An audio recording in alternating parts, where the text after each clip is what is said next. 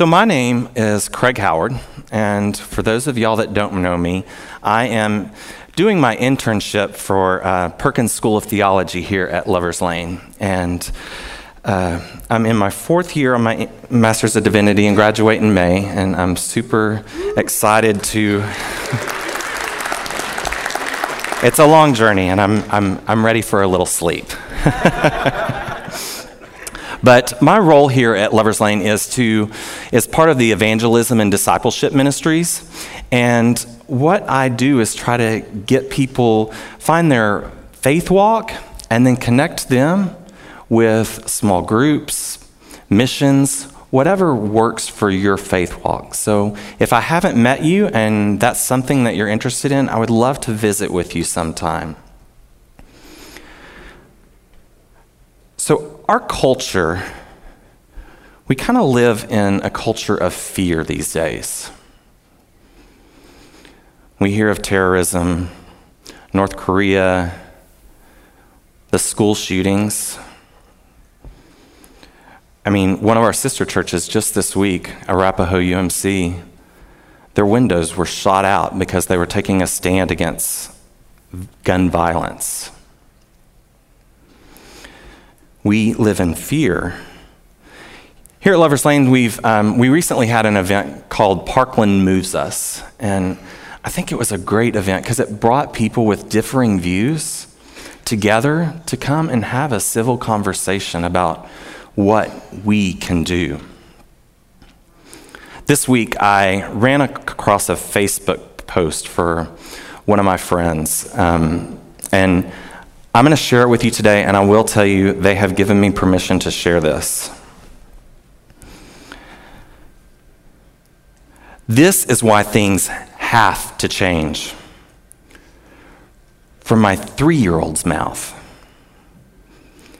Hey, Daddy, I practiced a lockdown drill today.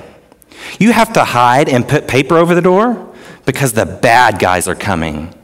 It was really dark in our room. Guys, this is a three year old. They're doing lockdown drills and telling them about bad guys. This hits me to the core. I have a two year old, and I can't imagine him coming home and saying that this had happened with him. You know, growing up, I was in an environment, and I'm sure like many of you, where we played outside throughout the entire neighborhood all day long. And then we came home when the streetlights came up. That was the rule. A couple of weeks ago, a woman posted on Facebook that she was proud that her kids could play out in their front yard without any supervision. And you know what? She was chastised for it because we live in fear in our culture. You know, when I was in junior high, uh, my family and I, we had been to a church pool party. And my sister's a little bit older, so um, my parents and I were in one car, and my sister had driven home in, in her own car. But it had gotten dark, and we had pulled in, and I had realized that I had left my shoes at the party. So my dad left us there and drove to go get those shoes. So it's just me and my mom. I was playing in my room, and my mom decided to get ready for bedtime and was taking a shower. About this time, my sister comes in. She uh, drives into the back alley and pulls into the garage. And as she's starting to get out of the car, another car pulls up behind her. And she hears, Get out of the car, little girl. Well, obviously, this frightened her. She jumped out, ran inside, and made a beeline for my mother, who was still in the shower, mind you. and she goes, Someone's in the garage. And my mother's first question was, Did you lock the door? And my sister said, Well, I don't know. So here's my sister and my mother, who's dripping wet, running through the house and they pass the front door. Well, our door, um, it had glass in it, and it's kind of one of those silhouette doors where you can't really see through it, but you can see movement on the other side. Well, my mother stopped in her tracks because there was movement over there. And she starts screaming. About this time, I'm realizing that something's going on, and I come out of my room, and my mother yells to me, Craig, get me a robe, R O B E. Well, she's dripping wet. And I hear, get me a rope. Uh, yeah. so I'm like, okay, what do I do about that? I don't know where to find a rope. Well, I come back with a baseball bat. so my mother is standing at the front door, and she's got this baseball bat, and she says, I'm telling you, I'm here with a baseball bat, and you walk through that door, I'm going to bash your head in. Well, the silhouette disappeared. The police come. We're out in the front yard. And the car drives up. The door opens. Out comes my sister's boyfriend and his friends. You can imagine the mouth chewing they got from my mom. Needless to say, fear is around us all the time. It's just part of our lives. A simple joke turned into a fearful event for a family. So, our scripture reading today comes from John chapter 10. And you can either pull it up on your phones or bring out your Bibles, but it will be on the screens for you. At least I think they will. um, yeah, that's not it. Okay, I'll just read it for you. Very truly, I tell you, anyone who does not enter the sheepfold by the gate, but climbs in by another way, is a thief and a bandit. The one who enters by the gate is the shepherd of the sheep. The gatekeeper opens the gate for him, and the sheep hear his loving voice. He calls his own sheep by name and leads them out. When he has brought out all his own, he goes ahead of them, and the sheep follow him because they know his voice. They will not follow a stranger, but they will run from him because they do not know the voice of strangers. Jesus used this figure of speech with them, but they did not understand what he was saying to them.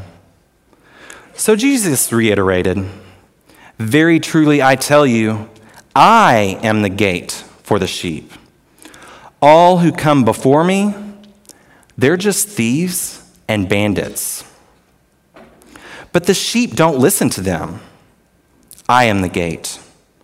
Whoever enters by me will be saved and will come in and go out and find pasture. The thief, on the other hand, comes only to steal, kill, and destroy and remove your joy. I come that they may have life and have it abundantly. I am the good shepherd. The good shepherd lays down his life for his sheep. So, we're just coming off of Easter. We've celebrated the death and resurrection of Christ, and it's a wonderful experience for us. We in modern Christianity, we understand a concept of the shepherd being the gatekeeper, that, that in order to enter into life abundantly, that we must come through that good shepherd. But in biblical times, this was a little bit different. They, they wouldn't quite have understood this concept. This would be something new for them. And Jesus has to tell them just twice, and I still don't think they get it. But there's something that Jesus is addressing in, in the scripture.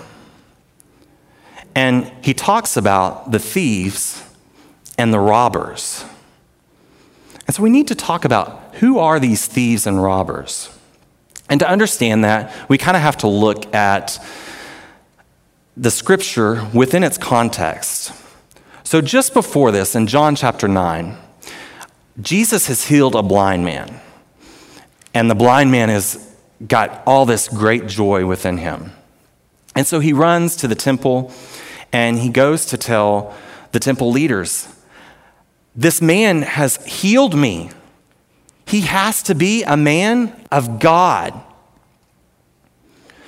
Well, the religious leaders, instead of jo- getting into the joy with them, they actually rebuke him and they kick him out of the temple. Now, the sheeps and the shepherds, this is kind of an analogy that we're going back to uh, from Ezekiel.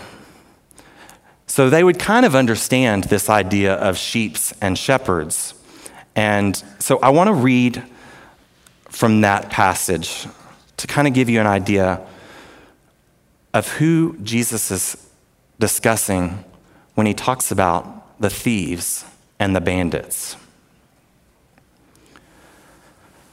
God's message came to me Son of man, prophesy against the shepherd leaders, the religious leaders of Israel. Tell those shepherds, God, the Master says, Doom to you, shepherds of Israel, feeding your own mouths. Aren't shepherds supposed to feed the sheep? You drink the shepherd's milk. You make clothes from the shepherd. You drink the sheep's milk, and you make clothes from the sheep's wool, and you roast the lambs, but you don't feed the sheep. You don't build up the weak ones. You don't heal the sick. You don't doctor the injured. Don't go after the strays. Don't look for the lost. Instead, you bully and badger them. And now they're scattered every which way because there was no shepherd. Scattered and easy pickings for the wolves and coyotes. The thieves and bandits. Jesus is talking to the religious leaders of Israel, the religious leaders of his time.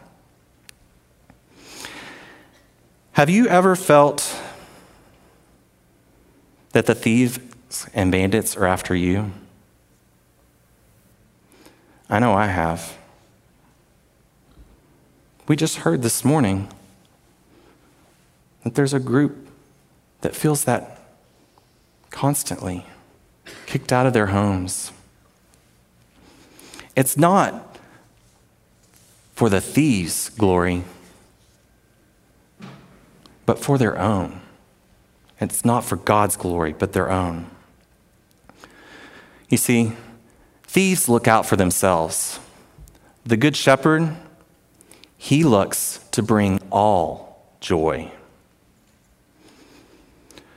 So, who would be a modern day thief? Who would be someone looking to steal joy? For the man who's down on his luck, who's found himself in homelessness and goes to find worship, and someone tells him he's not welcome,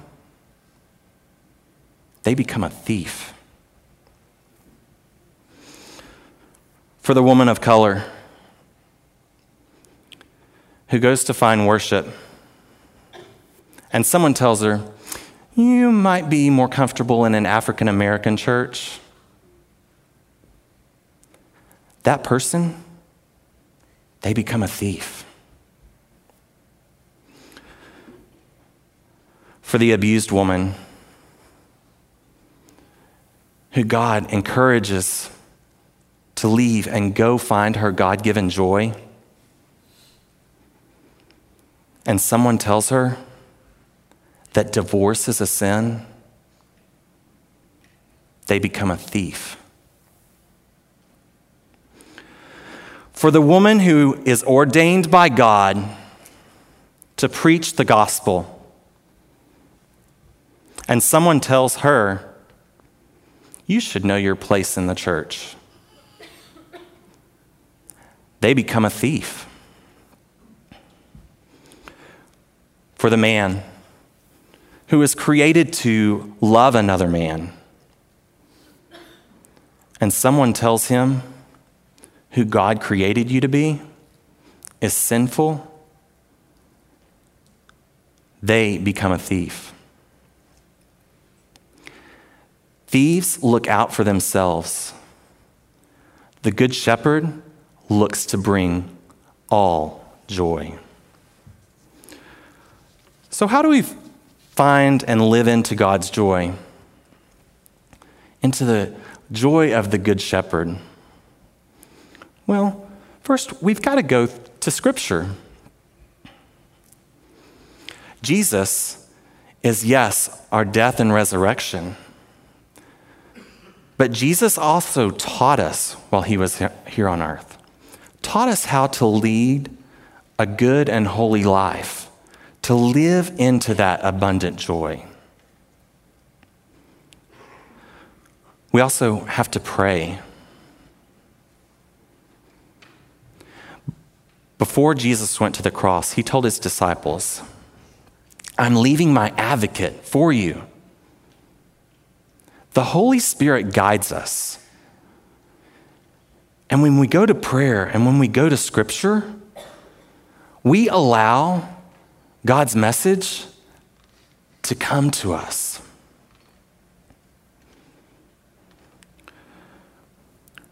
We have to worship. We're here in crosswalk worship today. We have to come together and praise God. But worship is also about community, it's about building each other up, about coming together to celebrate that abundant joy. We have to serve. You heard about refuge at Austin Street Shelter today. They're out there serving. When we do this, this brings those who may be less fortunate a glimpse of God's love to them. And we have to witness. Guys, God has given us this abundant joy. We can't hoard that joy. We must share it with others. Thieves look out for themselves. The Good Shepherd looks to bring you joy.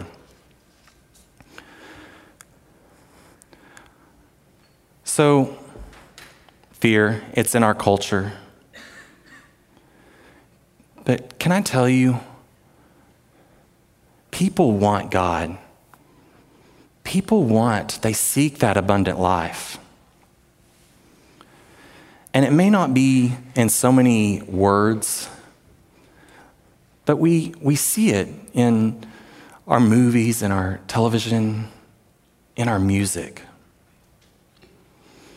So, one of my favorite songs is uh, Pink's What About Us? Anybody else like it? Okay, okay. Let me just say the music's amazing and the beat, I love that. But when you listen to the lyrics, it shows us the longing for Christ's love within it. We can go to secular music and find the longing for God.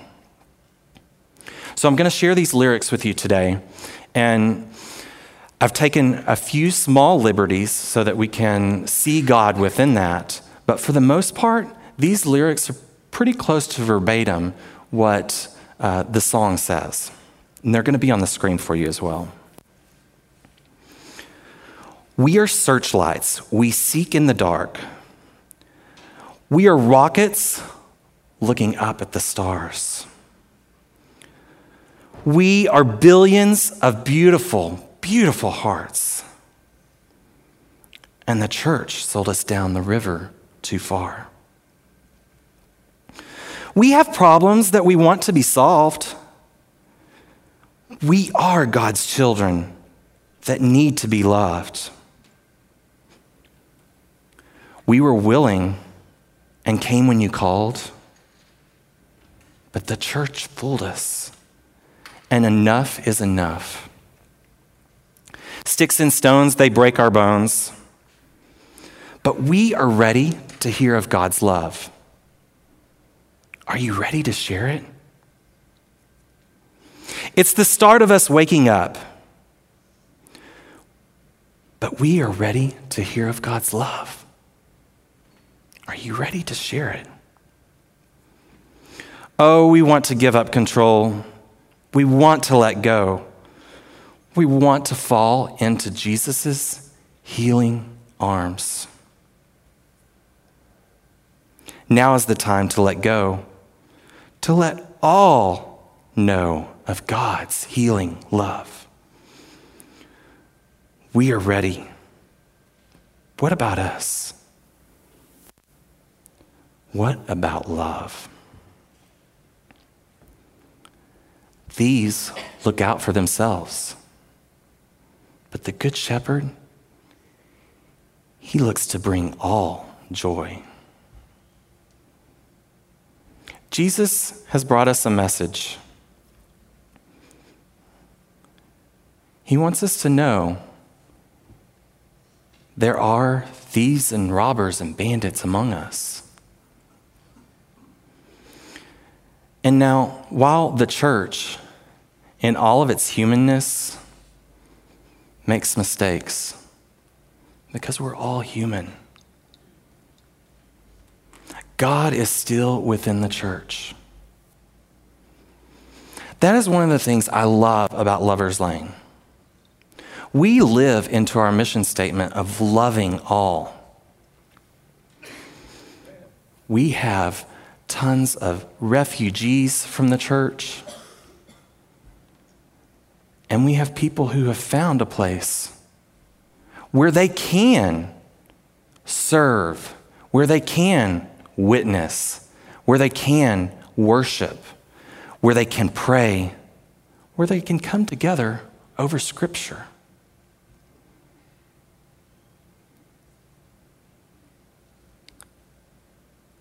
the church is still good.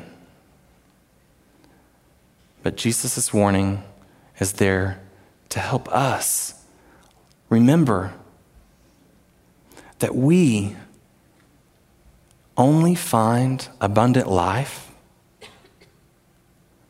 through that good shepherd that guides us. Thieves look after themselves. The good shepherd he looks to bring all people joy, the entire world joy and abundant life. Will you pray with me?